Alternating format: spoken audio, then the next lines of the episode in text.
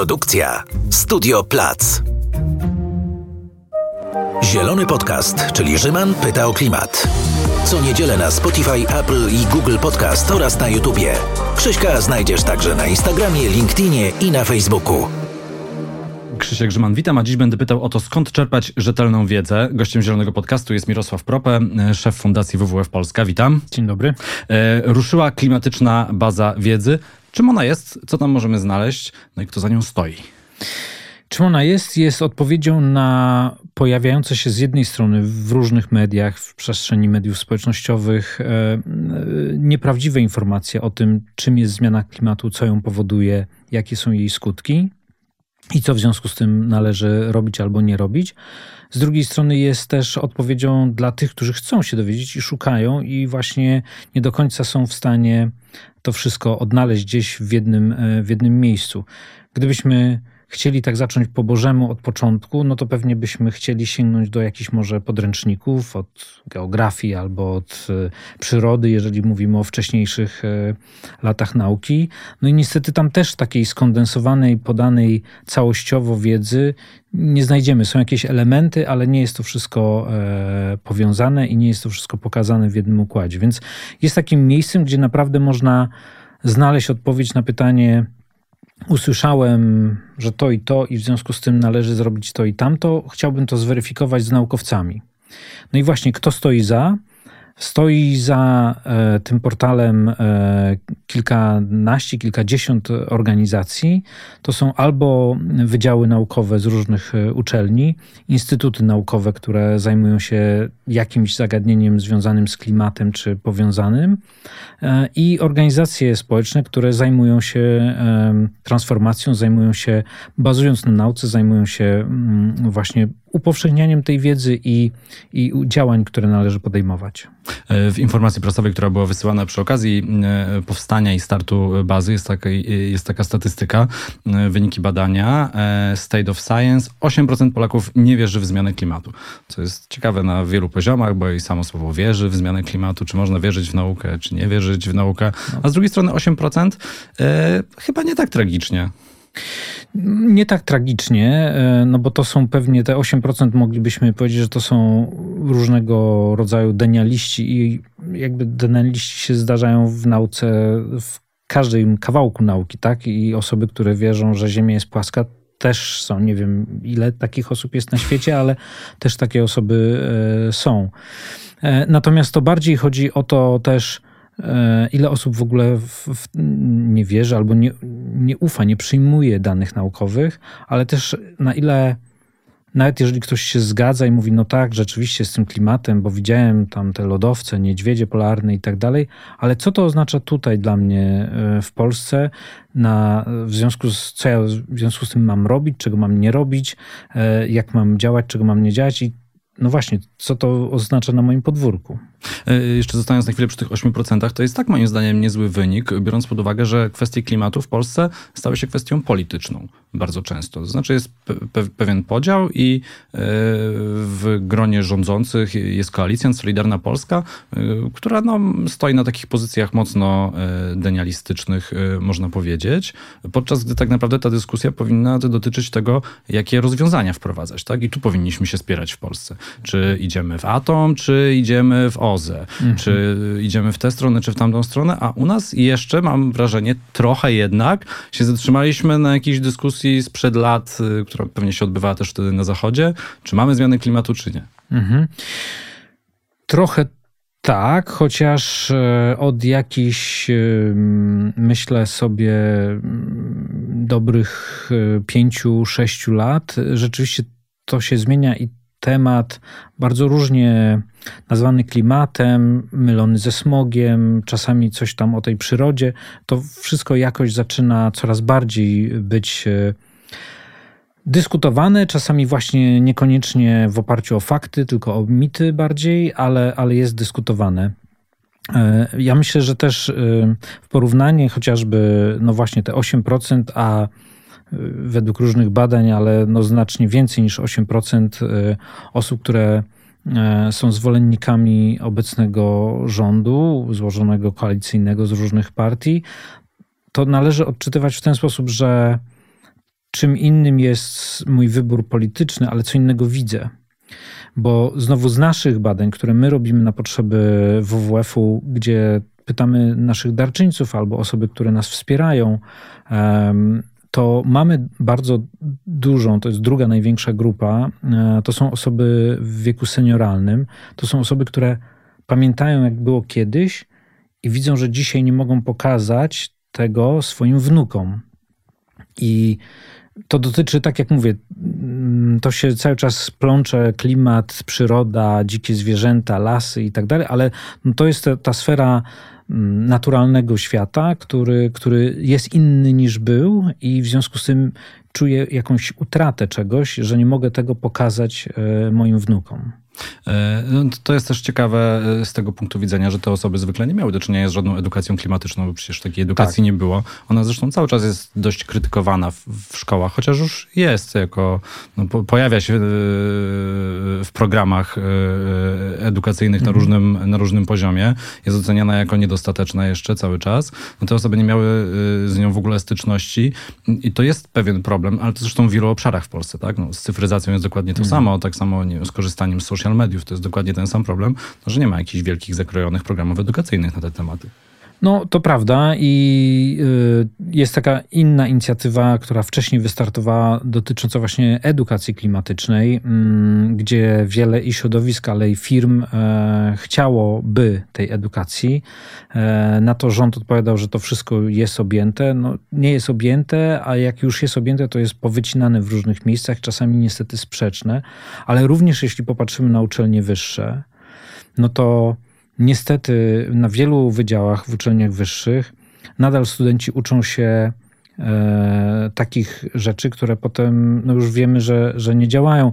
Ja już nie chcę, bo nie chcę też tutaj jakby iść w jakąś polemikę czy, czy, czy spór e, z różnymi inżynierskimi pomysłami, e, ale weźmy e, naukę, która wydawałoby się no, najprostszą, czyli ekonomię. Ekonomię w tym sensie najprostszą, że po prostu tam to się na sucho liczy i, i widać, czy coś jest, czy coś nie jest. No i a najlepiej widać zawsze po fakcie, czy było, czy nie no było. No tak, dokładnie. Ale jeżeli weźmiemy wszystkie e- e- ekonomiczne uczelnie, no to one mają e- w programie klasyczną ekonomię, która generalnie sprowadza się do tego, że wzrost jest paradygmatem. No właśnie chciałem to powiedzieć, no trzeba by zmienić paradygmat. No. A, potem, a potem mamy jeszcze taki dodatkowy przedmiot, który się nazywa E S G, albo tam sustainable, albo coś, zrównoważony ma w nazwie. Mm. No i tam mówimy, że jest jednak inaczej. Mm-hmm. Tak? I teraz ten student wychodzi i ma i tą wiedzę, i tę wiedzę, i tę wiedzę i przychodzi do jakiejś tam firmy, zaczyna pracę, no i z czego ma korzystać, z której z tych części ma, ma korzystać. Więc ta edukacja, tak, to jest bardzo głęboki e, temat. E, no tak. E, I później dlatego często te raporty różne są traktowane jednak jako greenwashing dla firm, a nie jako ich prawdziwe zobowiązania. Niestety, i tak. część, część, Niestety, ich, tak. część ich strategii. Jak sobie zajrzałem na stronę klimatycznej bazy wiedzy, to tam jest i ta wiedza podstawowa, są wywiady, są też raporty. A jak wygląda procedura tego, co jest publikowane? Bo, bo to jest ciekawe z punktu widzenia odbiorcy. Dlaczego na przykład ten raport się tam znalazł, a innego tam nie znajdę. Mhm. Jest taka rada stworzona z reprezentantów organizacji, instytucji, uczelni, które, które są, tworzą tę, tę bazę i ta rada de facto decyduje o tym, czy dany raport umieści, czy nie, ale decyduje, to jest tak jak publikacje Polskiej Akademii Nauk, czy jakiejkolwiek innej Akademii Nauk. To jest gremium ludzi, które decyduje z punktu widzenia swojej wiedzy merytorycznej, profesjonalnej o danym, o danym zagadnieniu, nie z punktu widzenia, to nie jest w żaden sposób polityczne, ponieważ tam nie ma odezw ideologicznych czy politycznych. Tam po prostu są albo cytowane badania, albo jest to bardziej popularno-naukowe omówienie jakichś badań.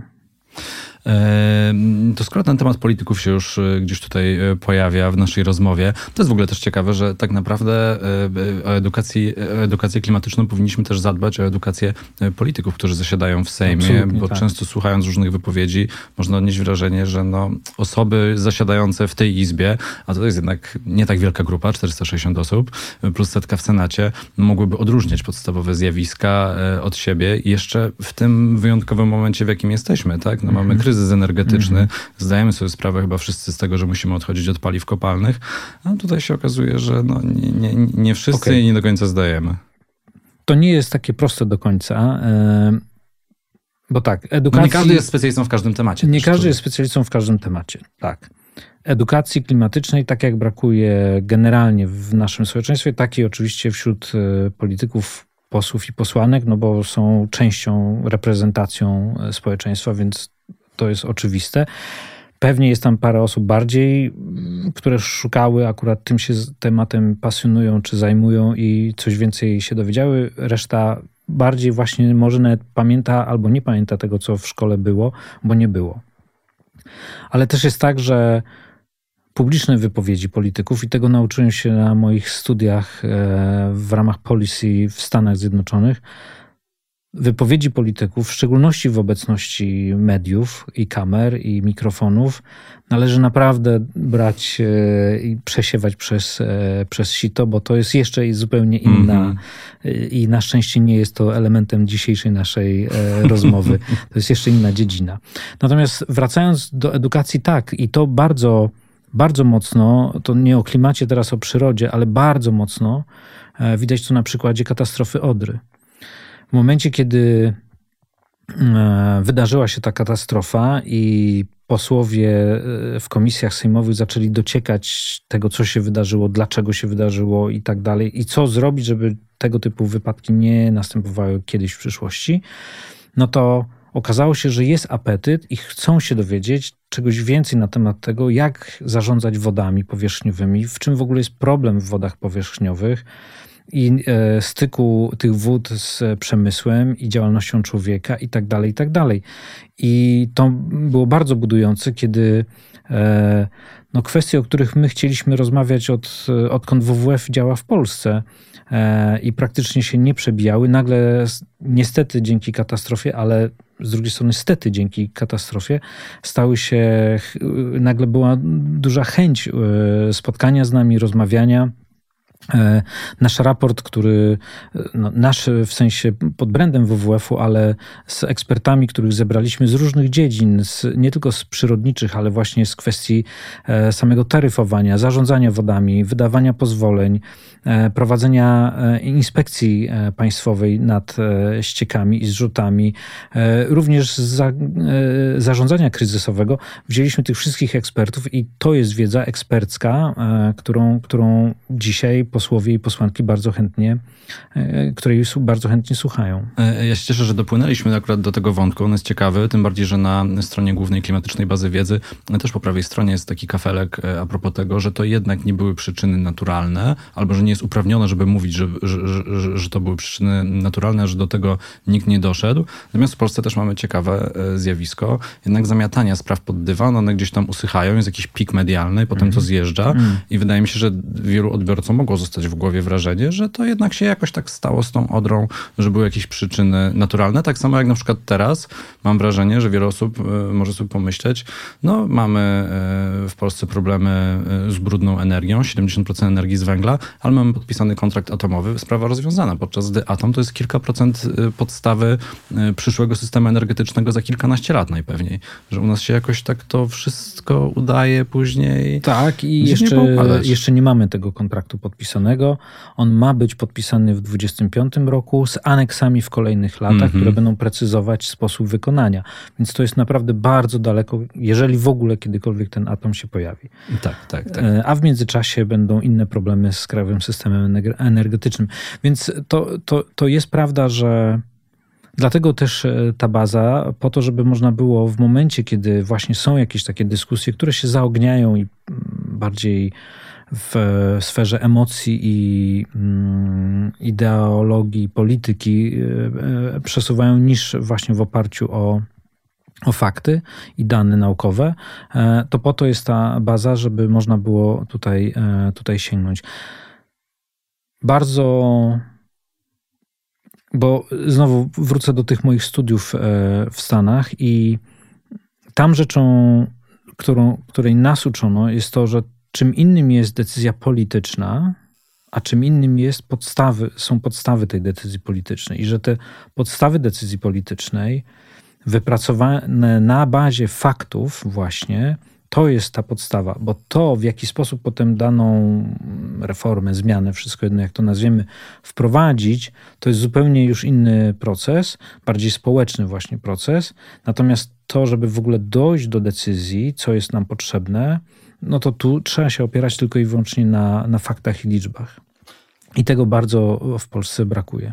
No brakuje, ale też proces legislacyjny w Polsce się w ostatnich latach zmienił, bo jednak jest takie nastawienie, żeby przepychać wszystkie projekty jako tak zwane projekty poselskie, mimo tego, że nawet jak się spojrzy do tego dokumentu zrobionego w Wordzie, to on jest wysłany z jakiegoś ministerstwa, ale to jest dużo prostsza droga, bo nie trzeba wtedy tego konsultować i jakoś tak dziwnym trafem szybciej przechodzi później cały proces legislacyjny. Ale rozmawialiśmy w zeszłym tygodniu tutaj w podcaście mhm. o naradzie o kosztach energii zorganizowanej przez Fundację Stocznia mhm. i dla mnie panele obywatelskie są niesamowitym przykładem tego, że biorąc reprezentację społeczeństwa, osoby o, z różną wiedzą, z różnym backgroundem, z małych, dużych mhm. miejscowości, dając im odpowiednią dawkę sprawdzonej wiedzy od ekspertów i to tak naprawdę ta dawka wiedzy jest serwowana w dwa dni bardzo tak, szybko, tak. to te osoby są w stanie podjąć bardzo racjonalne decyzje wtedy. Mhm. I, I dlatego tak później patrzę na ten polski Sejm, czterysta sześćdziesiąt osób, które etatowo to robią i już teraz za takie dość godne pieniądze po, po, po tych podwyżkach, które były, więc te osoby też mogłyby się zainteresować niektórymi tematami. To jest yy, tak, to jest prawda i to jest przykre i oczywiście nie uogólniając, bo różne są wśród tych czterystu sześćdziesięciu kilku osób, są różne osoby, natomiast yy, no, generalnie taka jest niestety tendencja, żeby decydować na bazie widzimisię albo zasłyszanych różnych yy, informacji, a nie albo bardziej stwierdzeń, zasłyszanych stwierdzeń, a nie na bazie informacji i faktów. Niestety. No, albo własnej obserwacji na przykład tego, że ktoś nie lubi wiatraków i dlatego w Polsce mamy zasadę. Albo dlatego, że z jakichś badań wyszło, że ktoś się boi wiatraków mm-hmm. na bazie nieuzasadnionych pogłosek i w mm-hmm. związku z tym ktoś sobie wyliczył, że na tej bazie można zbić kapitał polityczny, bo to jeszcze może jest tak. Dość narzekania na temat tego, co jest. Zapytajmy, porozmawiamy o tym, co będzie. W przyszłym roku wybory parlamentarne. Też zielone aspekty już są teraz prezentowane przez największe partie. Ostatnio Donald Tusk mówił, myliliśmy się. Zresztą to był odzew na tekst Dominiki Lasoty, Wiktorii Jędroszkowiak w Rzeczpospolitej. Wiele osób na to zwróciło uwagę, że lider największej partii opozycyjnej to powiedział. No a co wy jako N G O s szykujecie na przyszły rok, o ile coś szykujecie, pod kątem wyborów? Właśnie. Tak, planujemy, to jest jeszcze w fazie wszystko planowania, chociaż w jakimś sensie kampania już się zaczęła, ale tak jak poprzednia kampania, prowadziliśmy debaty polityczne, gdzie zapraszaliśmy kandydatów ze wszystkich opcji politycznych i chcieliśmy, żeby wypowiadali się, czy dyskutowali o tematach oczywiście ważnych z naszego punktu widzenia, czyli klimacie i środowisku. I to też było fajne, bo one się odbywały regionalnie, te debaty. Tak, tak, no to o to chodzi, żeby z tą dyskusją zejść nomen omen z Nowego Światu i Alei Jerozolimskich, tylko, tylko właśnie pójść gdzieś i rozmawiać w Polsce, bo to są też różne punkty widzenia i też często osoby, które mieszkają w pewnym sensie bliżej natury, czyli w, nie w dużym mieście, e, widzą e, te zmiany i wyzwania znacznie lepiej e, i fajniej, fajniejsze propozycje mają. Więc tak, będziemy, będziemy w Polsce, będziemy dyskutować. Dla no to nas... de- debata na Dolnym Śląsku będzie ciekawa o, o Odrze na przykład. Chociaż na nie pewno, tylko na Dolnym Śląsku. Nie tylko to... na Dolnym Śląsku i na pewno na temat Odry, czy na bazie Odry e, w ogóle o rzekach e, w Polsce, bo to bardziej tego typu debaty będziemy oczekiwać. Wręcz mamy ambitny plan taki, żeby właściwie postawić niemalże zero-jedynkowo pytanie. Tu jest propozycja wynikająca ze świata nauki i ekspertów, no albo versus to, co mamy w tej chwili i odpytać każdą z partii, która, żeby się opowiedziały, po której stronie są i co będą chciały wykorzystać jako swój e, pomysł na zarządzanie wodami, e, po tym, jak będą u władzy, ktokolwiek będzie, będzie u władzy. Więc to będzie ciekawy, myślę, eksperyment. Ale właśnie oprócz klimatu, który na pewno będzie w sensie transformacji polskiej energetyki. Który swoją drogą może być jakimś spoiwem też dla partii opozycyjnych, jeżeli chodzi o transformację, bo wydaje się, że w tej kwestii no, trudno mieć odrębne zdanie. No tak, trudno mieć odrębne zdanie, chociaż... Yy... Tak, to jeszcze, to jeszcze o tym, o tej energetyce. To jest trochę tak, że my naprawdę musimy wszyscy, którzy w jakimś sensie odpowiadają albo mają, czy będą odpowiadać za energetykę, musimy sobie zadać pytanie i naprawdę mocno przemyśleć, jaki model energetyki jest modelem energetyki bezpiecznym, ale w rozumieniu takim zapewniającym ciągłość działania i nie tworzącym szkód w środowisku, bardzo szeroko rozumianym jako bezpieczny, tak? No bo dzisiaj przy całej tragedii e, wojny w Ukrainie te, to są małe miejscowości, ale te miejscowości, które ich przedsiębiorstwa wodociągowe miały zainstalowane e, instalacje fotowoltaiczne, w tych niewielkich, bo to nie są duże miejscowości, w tych niewielkich miejscowościach nie ma problemów z dostawą wody na przykład. Dlatego, że pompy mają jak działać, no bo jest niezależna energetyka.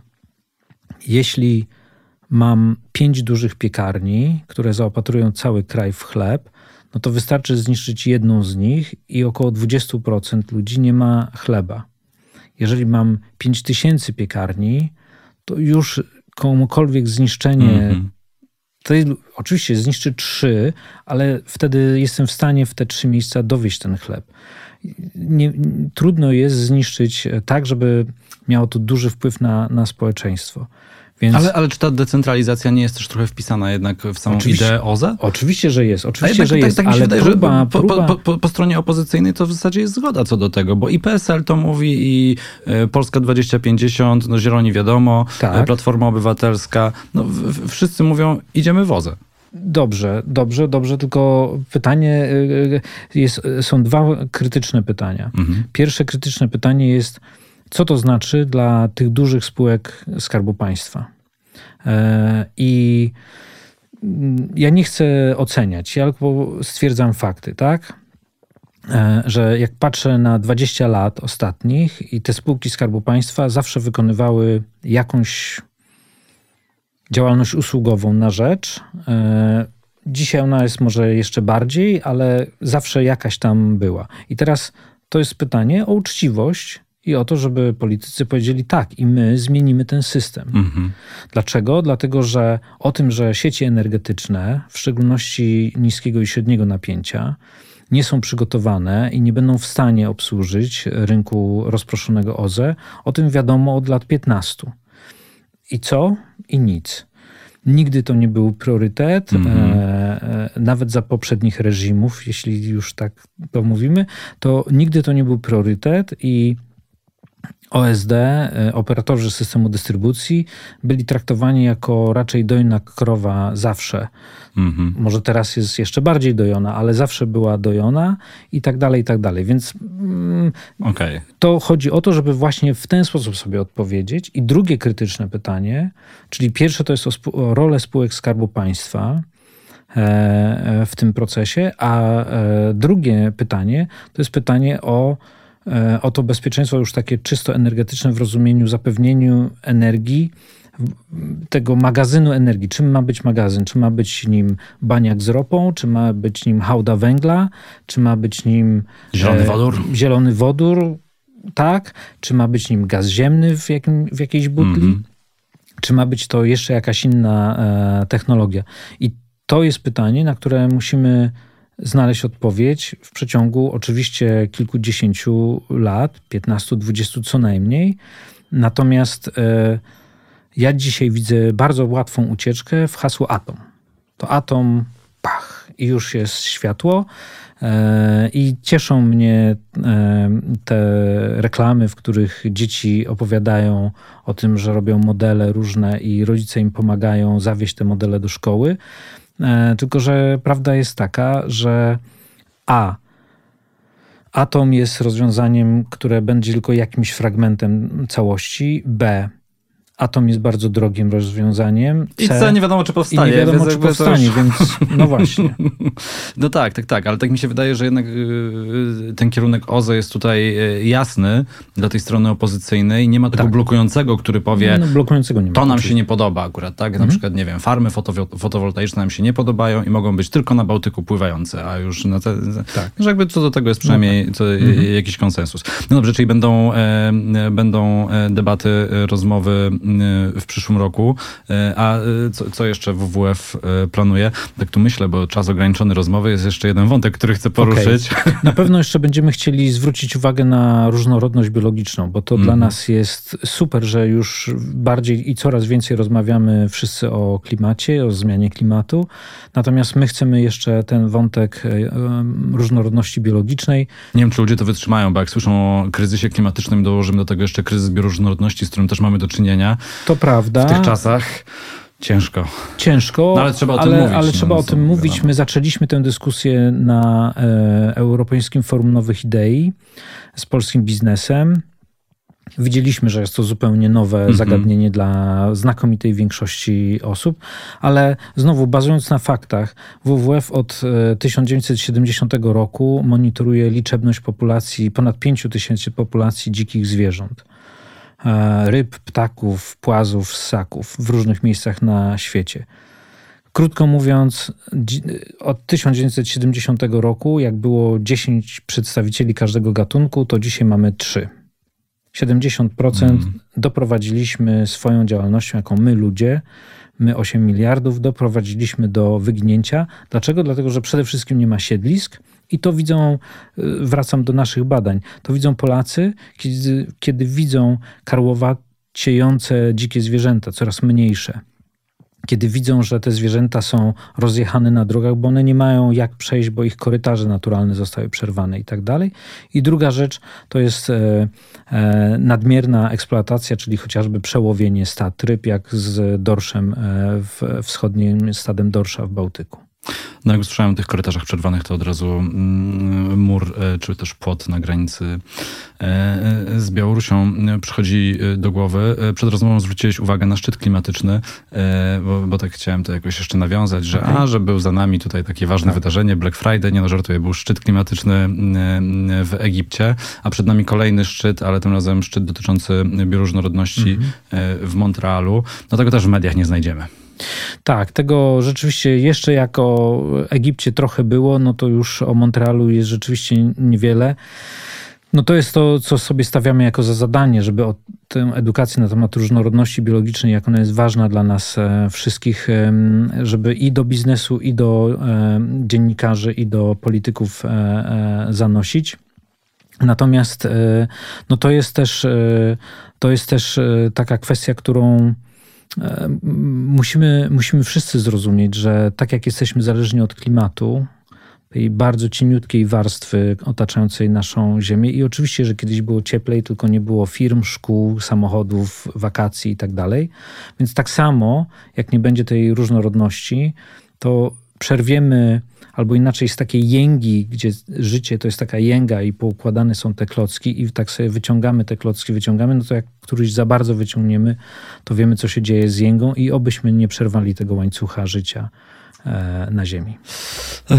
I tu możemy postawić kropkę, a może przecinek, bo pewnie będzie kolejna okazja do rozmowy za jakiś czas. Mirosław Proppé, szef Fundacji W W F Polska, był gościem Zielonego Podcastu. Bardzo dziękuję za rozmowę. Dziękuję bardzo. A Zielony Podcast teraz także do zobaczenia na YouTubie. Krzysiek Rzyman, do usłyszenia i do zobaczenia.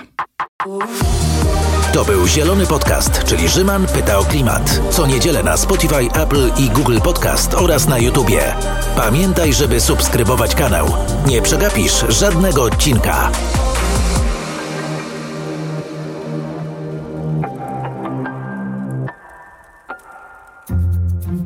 Produkcja Studio Plac.